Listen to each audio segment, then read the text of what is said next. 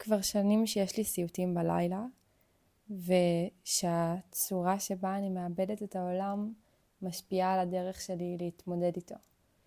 אמ, לדוגמה, סיפור ספציפי אמ, מזעזע שקראתי בעיתון לפני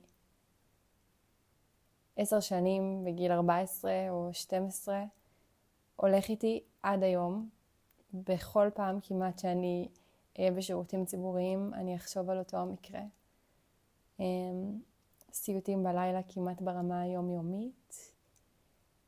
אמ, וגוף מאוד מאוד תפוס ומכווץ. תודעה מאוד הישרדותית שאני עובדת הרבה על לשנות ולהתפתח ממנה. אה, אם זו תלותיות מאוד גדולה בתחושה שאני מרוויחה כסף, אה, תלותיות מאוד גדולה בגברים שהייתי איתם ובאנרגיה גברית לידי. אה, דברים שאני חושבת שאני סוחבת איתי עוד מגלגול קודם. אז לקחת את כל זה ולזרוק את עצמי לתוך המלחמה. עכשיו, אני כן רוצה להגיד איזשהו disclaimer שיושב לי על המצפון, וכאילו חשוב לי רגע להגיד ו- ולהתקדם, שאני יודעת שאם מתחילים עכשיו לעשות תחרות מסכנות או משהו כזה, אני כאילו לא... יש לי המון מזל. כאילו, אני לא...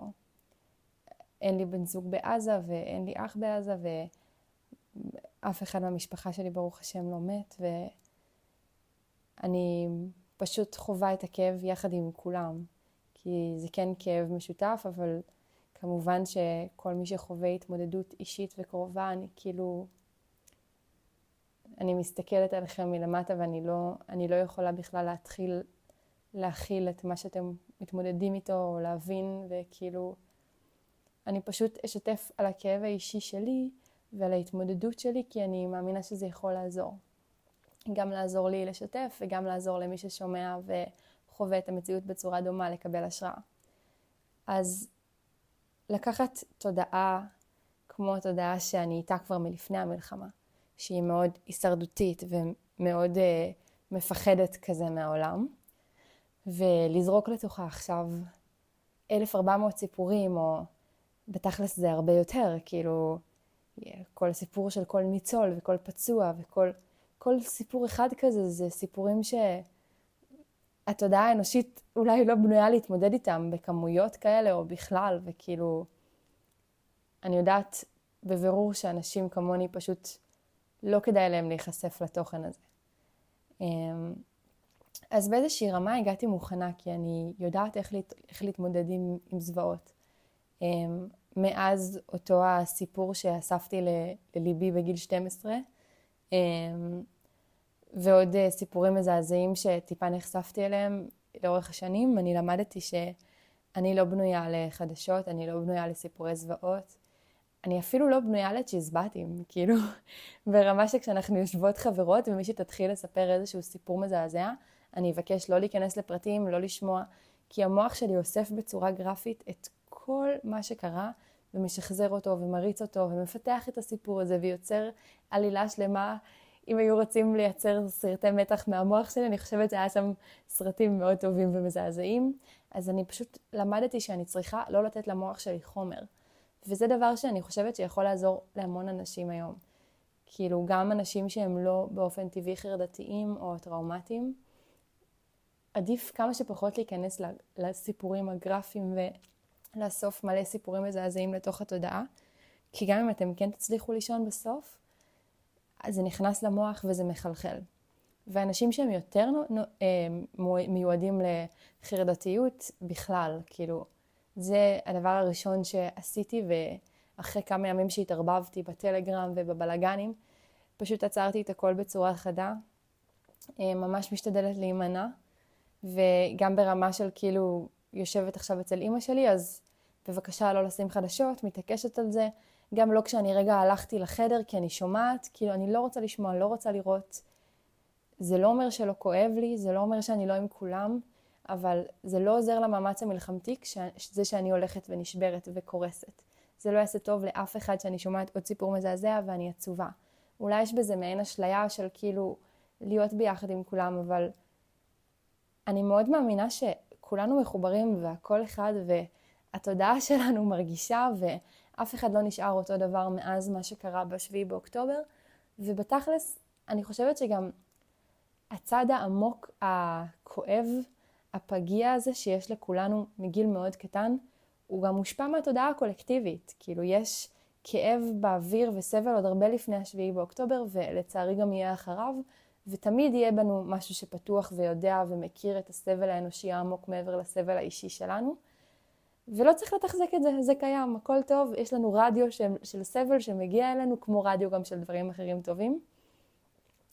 העולם הזה הוא הרבה יותר מחובר ומרושת, ואנחנו באמת רקמה אנושית אחת. כאילו, המדינה שלנו ו- וכל העולם, ו- והכל טוב, לא צריך עכשיו להתחיל להיכנס בצורה גרפית לכל פרט ופרט. אני חושבת על זה שאם לוקחים עכשיו אלפי שנים אחורה, שחיינו בשבטים קטנים או קהילות קטנות, המוח שלנו היה נחשף לטראומה או לדברים נוראיים ומזעזעים אולי פעם אחת בחיים, אם בכלל, אולי יש איזה מישהו הגיע מרחוק, או שבאמת חווינו באופן אישי תקיפה או משהו כזה. לא, אנחנו לא בנויים לשמוע כזאת כמות של סיפורים, אנחנו לא באמת יכולים לעכל את זה. עכשיו, הדרך השנייה אה, להתמודד היא להתמקד בהרבה עשייה. לא להיות בתוך ריק.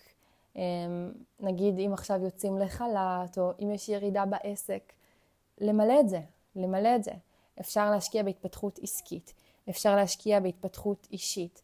אמ, לדוגמה, אני לקחתי על עצמי במלחמה לפתור את הנושא של הגב שלי. לפתור או לשפר, אני סובלת מכאבי גב מאז שאני מכירה את עצמי, ואני הולכת לשיעורי בלט כמה פעמים בשבוע. אמ, זה מעין ספורט לבלט כזה, אה, ואנחנו ממש עובדים על הגוף, על הגמשה ועל חיזוק של הבטן, של הגב התחתון, של הרגליים, ממש מפרקים ובונים שוב את הגוף, כמו בפילאטיס. אמ, אימא שלי התחילה דיאטה, אני מכירה עוד מישהי שהתחילה פרסום ממומן. לעשות, לעשות, ו- ולא לפחד לפרסם, לא לפחד לחיות, לא לפחד כן לשבת בבית קפה, כן להטעין את עצמנו. אפשר לאזן את זה גם עם הרבה עשייה שהיא חברתית. ללכת להתנדב פה ושם, ללכת לאיזה מלון, להיות עם ילדים מפונים, אה, לחשוב על איזשהו רעיון לקשר בין ציוד לחיילים. אני שומעת הרבה מאוד עשייה סביבי. וצריך להבין שאם אנחנו לא נשקיע בעצמנו בספורט, בחברים, בבית קפה, באיפה שאפשר, איפה שאנחנו מסוגלים, אני יודעת שגם יש אימהות שכל הלו"ז שלהם תפוס כי הבעל בעזה, ואני לא אומרת את זה בשיפוטיות לאף אחת, אבל מי שמרגישה או מרגיש שהם יכולים, אז כן לחפש את העשייה הזאת, כי זה עושה כל כך טוב. אמ, אני קמה בבוקר, אני הולכת לנרות ולסבונים, אני מכינה, אני עובדת, אני שולחת משלוחים. אני לא חושבת יותר מדי עד הערב, וכן, אין מה לעשות, בזמנים מזעזעים ובזמנים קריטיים עדיף לחשוב קצת פחות ולהתעסק כמה שיותר. ומול הרצון הזה להרבה עשייה, אני ממש מקפידה לשלב רכות. לא לכעוס על עצמי כשלא קמתי לבלט, משתדלת, אני, יש לי גם הרבה שיפוטיות עצמית. אה, לא לכעוס על עצמי שאני לא מספיק על החשבון ואני לא שמה לב כמה יצא על פרסום ממומן ואם זה מאוזן ואני לא דיברתי עם הלקוח או לא דיברתי עם הספק תקפה הצעת מחיר. אני יודעת שגם אם אני לא שומעת חדשות וגם אם אני כל היום בעשייה זה לא אומר שאני מנותקת מהמצב ואני יודעת שזה משפיע עליי, זה משפיע על האנרגיה שלי, על החיוניות שלי, זה משפיע על הרצון שלי לעשות והכל קורה בקצב קצת יותר איטי, ואני מחזיקה את שני הדברים האלה ביחד. מצד אחד, עשייה, עשייה, עשייה, בכל התחומים, בעסק, התפתחות אישית, כמה שאפשר. מצד שני, רכות. אמ, לדוגמה, דבר שיש לי עליו כעס על עצמי מתחילת המלחמה, זה על להיפגש עם חברות, שאין לי כוח לצאת, ואני לא יוזמת, ואני לא באה, ואני לא עונה לפעמים. ואני הרבה מנסה להכניס שם רכות ולהגיד כאילו, כולם מבינים, זו סיטואציה רגישה, לאט לאט, הכל בסדר, זה ייפתר. אמ, אז אני חושבת שזה בעיקר מה שאני עושה, ומה שממש חשוב לעשות בעיניי. אמ, אני הולכת להגיד משהו שיישמע קצת אה, מוזר. אה, אני מבטיחה לכם שאני לא מדברת ממקום מנותק. אני מדברת ממקום שמאמין שככל שכל אחד יתפתח ברמה האישית, ככה אנחנו כחברה נרגיש יותר טוב וככה יהיה לנו יותר קל לשקם את כולנו אחרי המלחמה ולתת ולעזור, וגם תוך כדי המלחמה. אנחנו צריכים למלא את עצמנו כדי לתת וכדי לעזור. אה, לדוגמה, מי שמפחד לפרסם, תפרסמו, תרוויחו כסף, תשלמו מיסים, תתרמו למדינה הזאת, אה, תפרסמו, תרוויחו את הפת לחם שלכם ותוכלו לתת תרומות לאנשים. זה, זה, זה מין מעגל כזה, אפילו מי שעכשיו לא מצליח לתרום, אבל הוא מחזיק את העסק, מחזיק עובדים, מחזיק את עצמו, הוא עצמו מצליח להחזיק את עצמו, זה כבר מטורף וזה חשוב. אז מה שאני רוצה להגיד, הדבר האחרון, אמ, שמלחמה וזמנים קשים וקיצוניים הם גם הזדמנות להתפתחות אישית.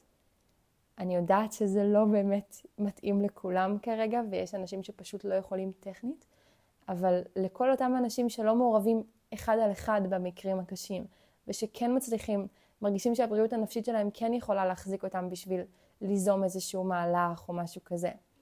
בסופו של דבר, גם נגיד בקורונה, ראיתי את האנשים שבאו וצמחו ופרחו וניצלו את הזמן לעבוד על הקורס הדיגיטלי שהם תמיד רצו, וניצלו את השקט הזה שהעסק קצת ירד בשביל לפתח את המוצר הבא, ולפתח תוכנית שיווק, ולעבוד על הקהל שכבר יש, ולשווק, ולתכנן, ולחשוב, ולפתח.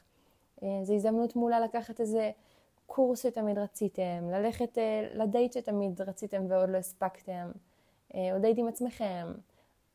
זה פשוט, תחשבו על זה ככה שביום יום ברגיל יש מיליון משימות, מלא דברים, וגם יש מין אה, דחיפות כזאת, הכל מרגיש דחוף.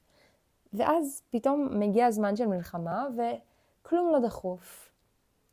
הכל מובן.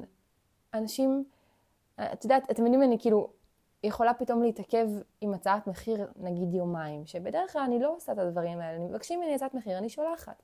אבל לא יודעת, העשר דקות עבודה שלה להתאים את הנתונים לבן אדם, לפעמים אני לא מצליחה להגיע לפניות הנפשית והרגשית בשביל לעשות את זה. והכמות ההבנה שאני מקבלת מהלקוחות, אין, אין את זה בשום תקופה אחרת. אז אצלי זה כאילו, זה היה מין גרייס כזה של... זה הזוי להגיד חסד, גרייס, על, על מלחמה. אני לא רוצה שזה יישמע שאני רוצה שזה יהיה המצב, אני לא רוצה שזה יהיה המצב, אבל בהינתן שזה המצב, לי זה אפשר, אפשר להגיד, את יודעת מה, בואי נעבוד קצת פחות שעות כל יום. אמ, אני יכולה להרשות לעצמי ללכת לבלט על הבוקר ולחזור לעבודה רק ב-10 בבוקר ולהתחיל לעבוד ב-10 ו...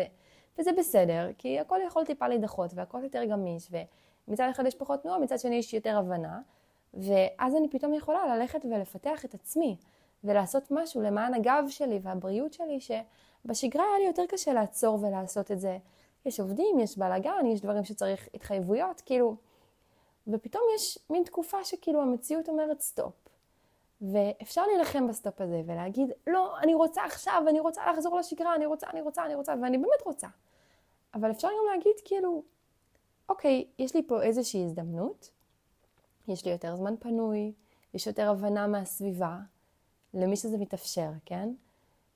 מה הדבר שתמיד רציתי לעשות? אולי את שכירה ואת היית רוצה להקים לעצמך אתר, או שהיית רוצה להקים לעצמך איזושהי קליניקה קטנה, או טיפולים, או משהו שרצית ללמוד בשבילך, בשביל הנפש שלך, זה הזמן. ולא להרגיש על זה רגשות אשם, ולא להרגיש ש... מה, אנשים נלחמים בעזה, מה, אני עכשיו עושה, לוקחת לעצמי קורס בישול, מה הקשר? אבל בשביל זה האנשים האלה נלחמים בעזה. בשביל זה אנשים הולכים ומקריבים את החיים שלהם, שזה באמת שובר את הלב, אבל אם אנחנו כאן לא נחיה ולא נמשיך להתפתח ולא נמשיך להשקיע בעצמנו ולא נמשיך להוסיף אנרגיה חיובית, אז למה כל זה? כאילו, אנחנו לא אמורים ללכת כאן כמו מתים מהלכים ולהתאבל בכל רגע ובכל שנייה. כן, הלב בוכה. כן, השתננו לתמיד, וכל שמחה שלנו תהיה מעולה בעצב, ואנחנו דור שנחשף למשהו שהוא בסדר גודל מבחינתי של שואה.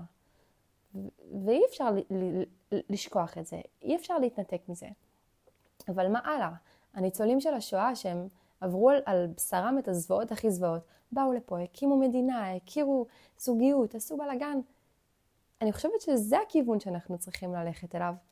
להשקיע ברבק, להגשים את החלומות הכי מטורפים, להבין שהחיים קצרים, להבין שהם מתנה, כל הקלישאות האלה, זה הזמן להגשים אותם. ככה אני תופסת את התקופה הזאת. אז אני אומרת כאילו, fuck, זה מצב מזעזע, זה מצב נורא, פשוט זוועה. ובתוך כל החרא הזה, שזה באמת חרא, אני אישית, עדן הקטנה, גם קיבלה מתנה. מתנה, זמן פנוי, ויכולת להגשים איזשהו חלום אישי שלי, שהחלום האישי שלי זה שהגוף שלי יותר בריא ויותר חזק, ושאני אולי אוכל לרפא את הכאבי גב. והחלון זמן הזה שנוצר לי, זה באמת מתנה. ואני חושבת שזה מה שהייתי רוצה שתיקחו איתכם מהפרק הזה. אמ, אם מישהו מקשיב וזה מעניין, לשבת ולחשוב מה החלום הכי גדול שלי, מה הדבר שהמון זמן בא לי להגשים, או חלום קטן, משהו שיושב הרבה זמן. אמ, לדוגמה זה שאני מקליטה לכם את הפודקאסט, זה גם איזה חלום קטן שלי שיושב. ללכת ופשוט לעשות אותו. ואני מאחלת שכל החטופים שלנו יחזרו, ושהחיילים שלנו יחזרו בשלום, ושהמלחמה הזאת תיגמר בהקדם עם תוצאות טובות, ושיהיה שלום, מה אני אגיד?